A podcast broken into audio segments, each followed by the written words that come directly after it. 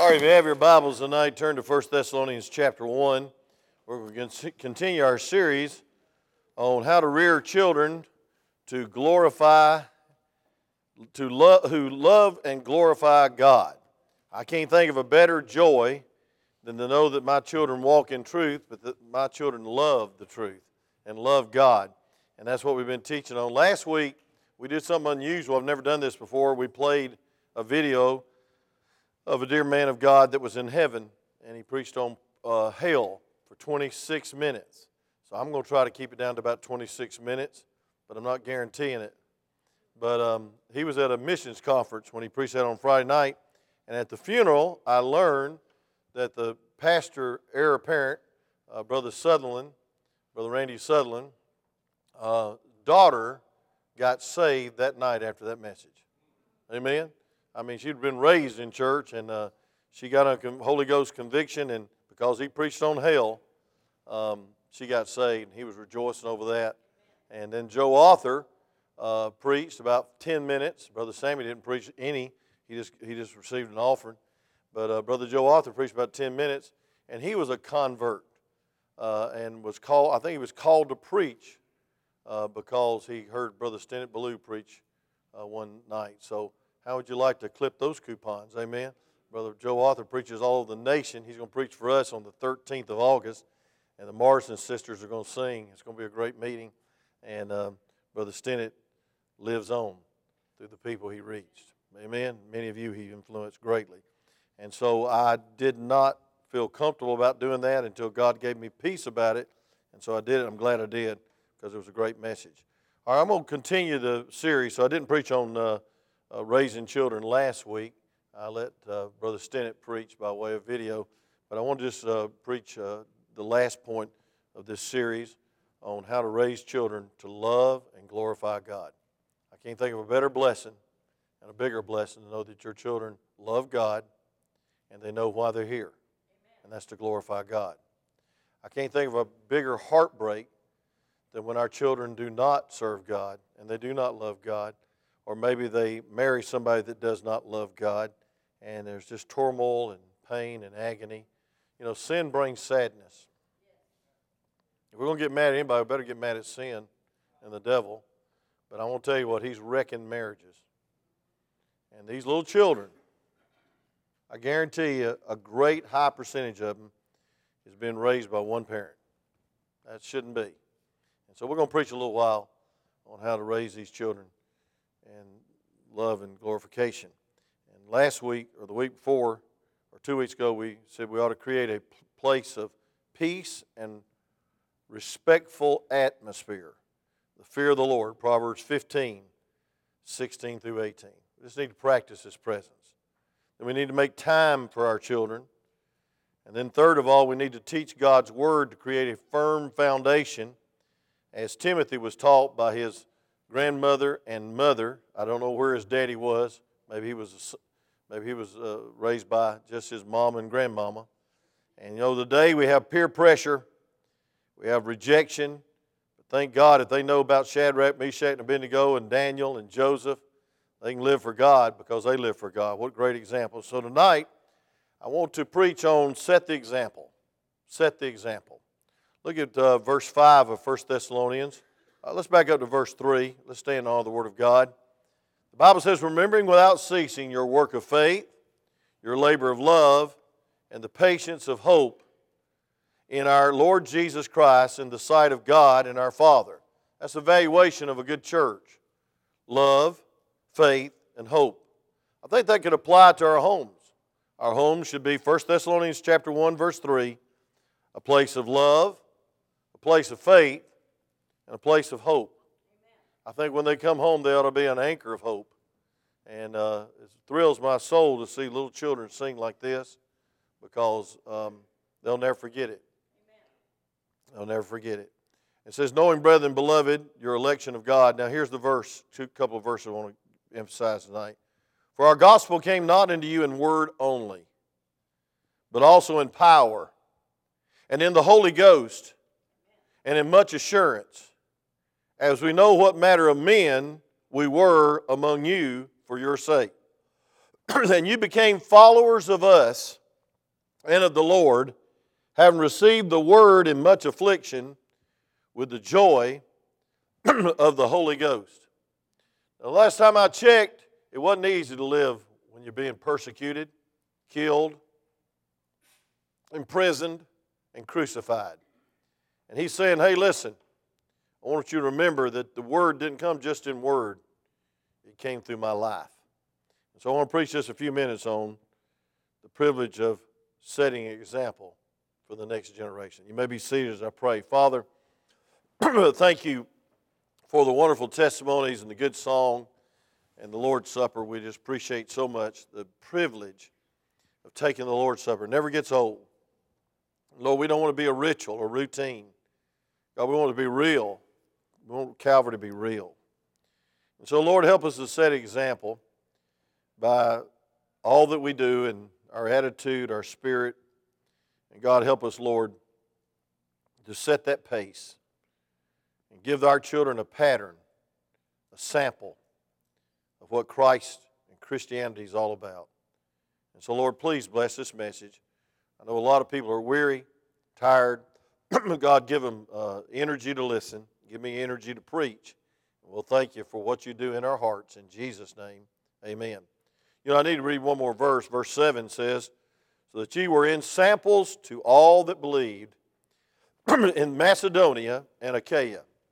Now, folks, I tell you what, we ought to be a good example. We ought to be a good sample of Christianity. Amen. I love Sam's Wholesale.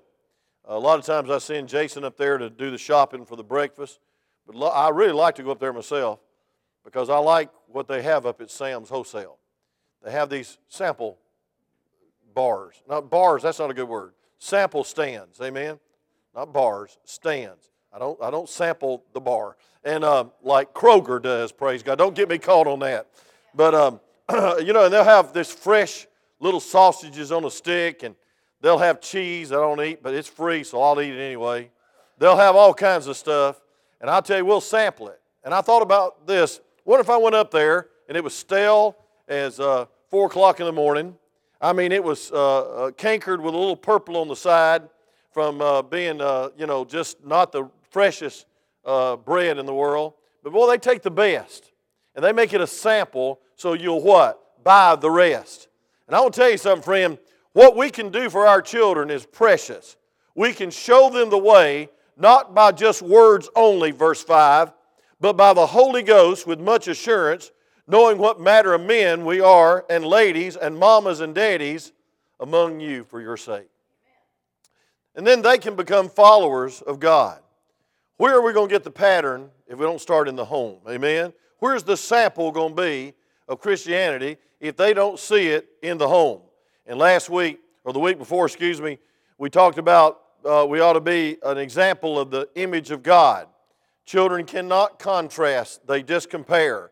And if the Father on this earth is sorry, they'll think the Father in heaven is sorry. If the Father breaks His word on this earth, he'll think the Father in heaven breaks His word in heaven. Folks, we need to be a good example of fatherhood. Say amen. That's a precious word, Father.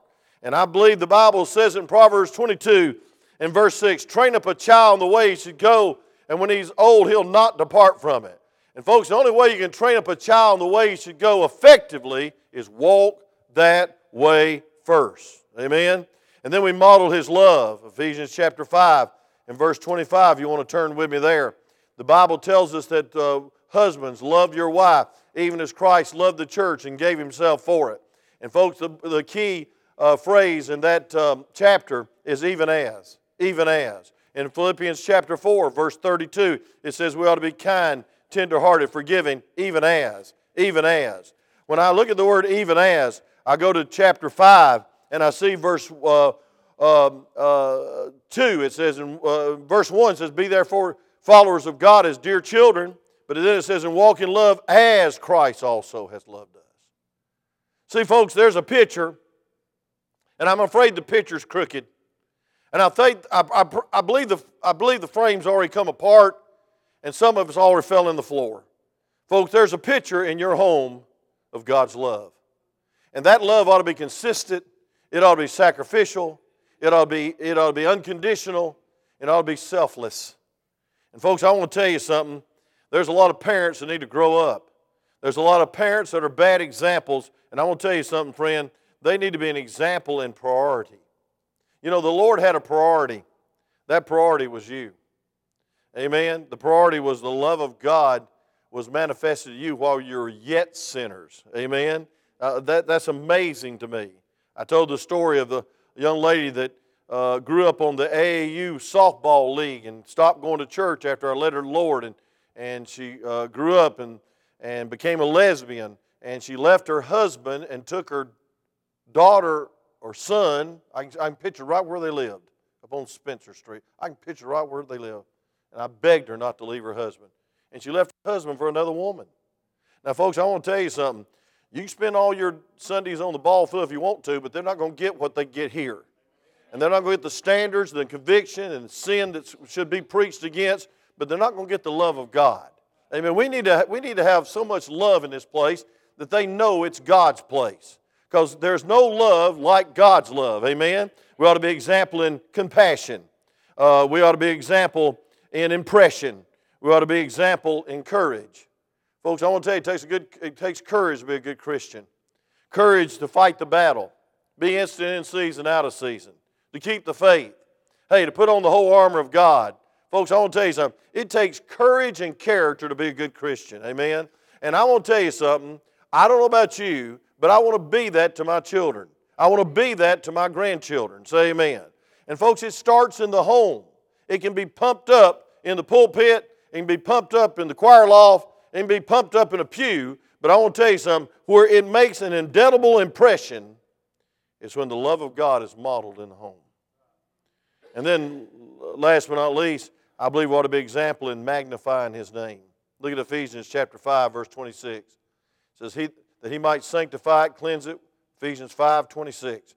That He might sanctify it and cleanse it with the washing of the water by the Word. That He might present it to Himself a glorious church. I love that word glorious. Not having spot or wrinkle or any such thing, that it should be holy and without blemish. Folks, we ought to magnify His name. We ought to be an example of magnifying His name. I believe it's appropriate for parents to praise God. I believe it's appropriate for parents to appreciate everything that comes to them from God. And if you don't realize everything good cometh from above, you need to look up. And you need to smell the roses while you can because God created the roses. And I want to tell you something God's been good. And God is good. And I want to say this, friend, if you want to cre- if you want create, if you want to raise up a child that's content, you got to be content. You know, there's a lot of parent delinquency before there's juvenile delinquency.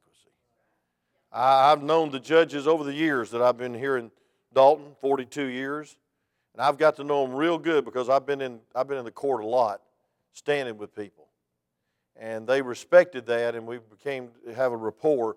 And one time, a juvenile delinquent judge, uh, her sister used to come to this church, so I knew her very well, Judge Blaylock, said, You know something? The problem's not juvenile delinquency in this county, it's parent delinquency. And you could tell she was smoked, she was burning, because she sits there all day long hearing all these problems and all these wayward kids, and they ain't got no place to have a standard of conviction, a standard of love an example, a sample of something good that they would do. Folks, listen, the greatest need for every home is the fullness of the Spirit of God. Now, we can go through all these marriage seminars and we can go through all these family seminars, and I'm going to give you a handout uh, uh, uh, next week about how to discipline your children and the ritual you can go through. And I promise you, if you do this every time, you won't have to do it every day, and you won't feel like you're beating the kid to death. Say amen and uh, feel like a child abuser. Uh, you will create such a relationship with your child that even your grieving spirit will break their heart. Amen? But I, I want you to say this all that put aside. Now, listen to me. Some of you already clicked off. Uh, uh, putting all that aside, the way to be a great parent and the way to raise godly children is that the Holy Ghost fills you to overflowing. Say amen. I mean, we can get technical and we can have 15 points on how to discipline and how to do this and how to direct. But I want to tell you something. I want to say this and uh, set the record straight. If, your if your parents love God and are full of God, you ought to kiss their feet. I'm not saying literally, but you ought to thank God for them. You ought to appreciate them to no end. You ought to obey them and honor them and respect them and do everything you can to make their life comfortable in their old age. Amen? Thank God. Thank God for a peaceful, contented atmosphere called home. A lot of children don't want to go to home. It's yelling, it's fussing, it's fighting, it's carousing, it's dark, and the lights are on. It's depressing, and everybody's there. And they got all the things, they got all the gadgets, all the gold, but they don't have godly parents. And, folks, the greatest thing we could do for these children that got saved this week is reach their parents. See, friend, the Bible says the greatest youth ministry is turn the hearts of the fathers towards the sons and the sons to the father. Last verse in the Old Testament, Malachi. Hey, you're not supposed to enamor yourself to them. You're supposed to turn them to their parents because that's the ministry. You're not to be their father, you're not to be their mother. Uh, sometimes you feel like you are, but you're not. All you are is an instrument to help their parents come to God, and then the family all come to God together, and at the foot of the cross, everything's okay. Matter of fact, it's better than okay, it's marvelous. It's wonderful. Let me ask you a question. You that are leaving God out of your life, how's it going? You that say, hey, I got, I got Spock's manual on raising children, I don't need the Word of God. How they turning out? We used to have soccer practice at Piedmont Park when I was at Georgia State University, and we'd literally have to pick up the hippies and move them off the soccer field. And they were in another world. Uh, they were LSDing and cocaine and all this stuff. And they'd look up as like was monsters and say, hey, man, don't bother me, you know. And I thought, I said, yeah, and your parents never bothered you either. What you need is a belt. And what you need is love. And what you need is discipline. And what you need is a home. And we just drag them off the soccer field. Then we'd play our little soccer. I felt bad that I never witnessed to them like I should. Felt bad I was trying to get, keep my scholarship at the college more than I was to be a soul winner. I heard that uh, Miss Rose up there winning everybody the Lord in the ER. Praise God, Amen. She got her, she got her tracts and got her uh, whatever cube cube things that she used in evangelism. Praise God, she's going to it. So thank the Lord, Amen. Thank the Lord. That's what Jack told me. Now, if, if y'all watching, uh, Jack told on you. But I'll say this, friend. God help us. God help us. God help us to be an example in compassion. God help us to be an example in courage. God help us to be an example in priorities. Magnify His name. The Spirit is the glorifier. We yield to the Word and yield to the Spirit. He will touch and change and transform our lives, and then we'll ch- ch- touch and change our children's lives. There is no greater blessing than a parent that sets an example for Christ's sake. Now, I won't say this, I'm going to say it very clearly, and if you get hurt, it's your own fault. If they think you're just living for money, their gods will, will become money. If they think you're just living for sports, they'll strive, they'll break their neck, they'll go to every camp this summer they can to be a great sports person for you because, Daddy, that's all you think about, and that's all you talk about, and that's all you want is your little Johnny to turn out to be uh, a Chipper Jones.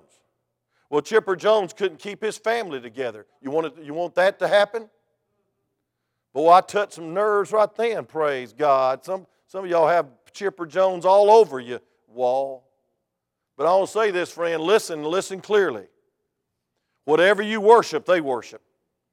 Whatever you desire, they desire. Whatever is your priority is going to be their priority.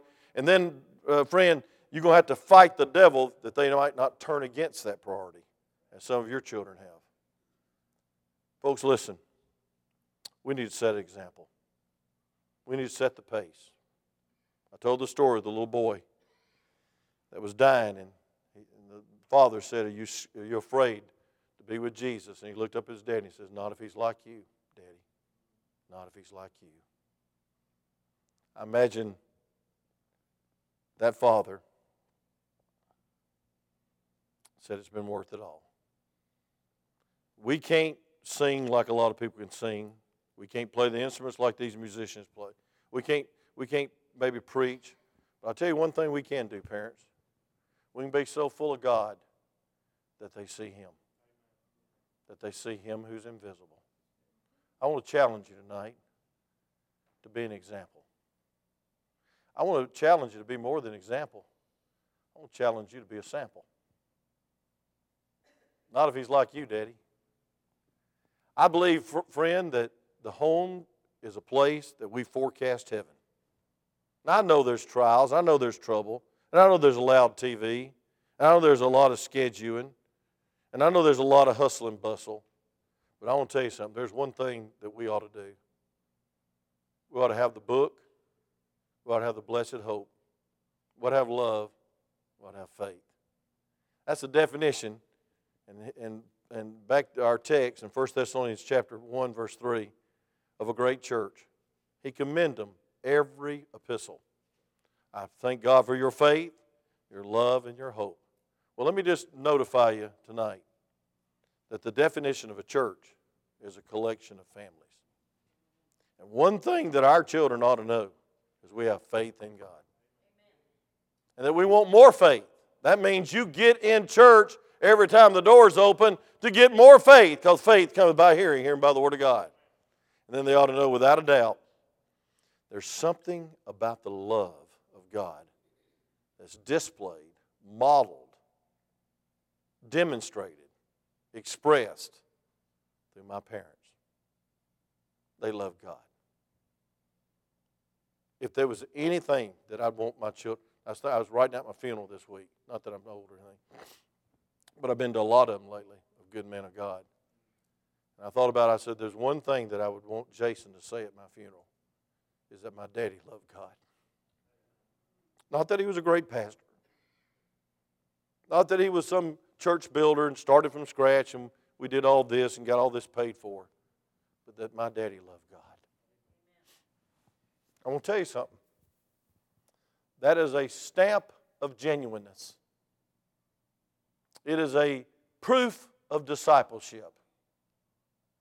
It's a fruit of the Spirit. And it is an indelible impression upon your children. My daddy loves God. And then, last but not least, it says, and I thank God for your patience and your hope. And, folks, I want to tell you something. Hope means this it's the courage not to quit. It's the courage to say, no matter how bad it gets, I'm going to keep on keeping on for God. So your children know when everything's going great. And they expect you to come to church, shout it out, smile, be happy, and sing the songs. But when they see you going through hell by the acre, and they see you in the battles of life, and you still come, You've been hurt and you still come. You've been disappointed and you still come. Somebody leaves the family, you still come. Somebody dies, you still come. And there's not bitterness, but there's a brokenness, which is an avenue for revival. God will use you not only as an example, but a sample. And that's what I want to be. I wanted to get into discipline tonight. I'll wait to do that Father's Day night. But I heard this story about a guy named Dr. Kane. And um, on February 15th, 1921, in New York City, the operating room of Kane Summit Hospital, a doctor is performing an appendectomy. In many ways, the event leading to the surgery was uneventful, but the patient had complained of severe abdominal pain. The diagnosis is clear inflamed appendix, and Dr. Evans O'Neill Kane in 1921 performed the surgery. was, uh, was is a performing surgeon at this time, and um, we see that he searched for a volunteer because he came up with this solution. He says, We're going to have local anesthetic. Instead of putting the patient all the way asleep, we're just going to deaden a local part, I guess the side. Say amen. And uh, many was squeamish about the thought of being awake during surgery, but he knew that um, it would be good for the patient the recovery would be half the time. And, and eventually, however, Dr. Kane found, finds a candidate to be his guinea pig, his example, his sample. And on Tuesday morning, February 15, a historic operation occurred. The patient's prepped and wheeled into the operating room. The local anesthetic is applied, and he says, done thousands of times. Dr. Kane dissects the superficial tissue, locates the appendix. He successfully excises it and concludes the surgery. And during the procedure, the patient complains of only minor discomfort. And the volunteer is taken to post op, then placed in a hospital, and he recovers quickly and dismissed in two days. Dr. Kane had proven his theory. Thanks to the willingness of a brave volunteer, Kane demonstrated that local anesthesia was a viable and even preferable alternate. But I said there was two facts that made this surgery unique. I told you first the use of local anesthetic, but the second is the patient. The courageous, the courageous candidate for surgery by Dr. Kane was Dr. Kane. He proved his point by operating on himself. And a wise move because the doctor became the patient in order to convince patients to trust the doctor. Now, let me tell you this, friend. You need to become the patient. If you're going to tell your children to live for God, you need to live for God. You need to tell your you tell your children you're going to love God, you need to love God. Hey friend, you need to be the example that it works. If you tell your children to have faith in God, you need to have faith in God. If you tell your children to have patience and never quit, have correct, courage that only God can give you, you need to have courage and you need to live for God and you don't need to quit. Folks, I'm just saying this. As Paul said, we didn't come to you just in word only, but in the Holy Ghost with much assurance that you knew what matter of men we were among you. And he, you became followers of us and the Lord. Did you notice that phrase? You became followers of us and the Lord. My challenge to you tonight is set the example. I can't think of a better way to teach the Bible, to demonstrate the love of God, the glory of God, the grace of God, than to just put some shoe leather on it and live it. Don't quit, parents. I know some of your children are breaking your heart. And the devil's whispered, Why don't you just give up and quit? Well, let me just say this it's always too early to quit because your boy might come home tonight. Your little girl might realize that the prodigal pen, pig pen is no place to be and come back and find the light on the porch of his love, his faith, and his hope. Let's pray.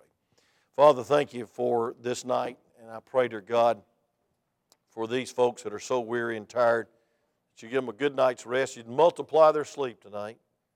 And God, that you'd help them realize that God has blessed them with a home. It needs to be a home and not just a house. It needs to be a temple of the Holy Ghost, our bodies, our lives. And God, we need to be not bringing the word only to the children, but God, we need to demonstrate it indeed, and God, an example. And Lord, I pray that you'd fill us to overflowing with faith, hope,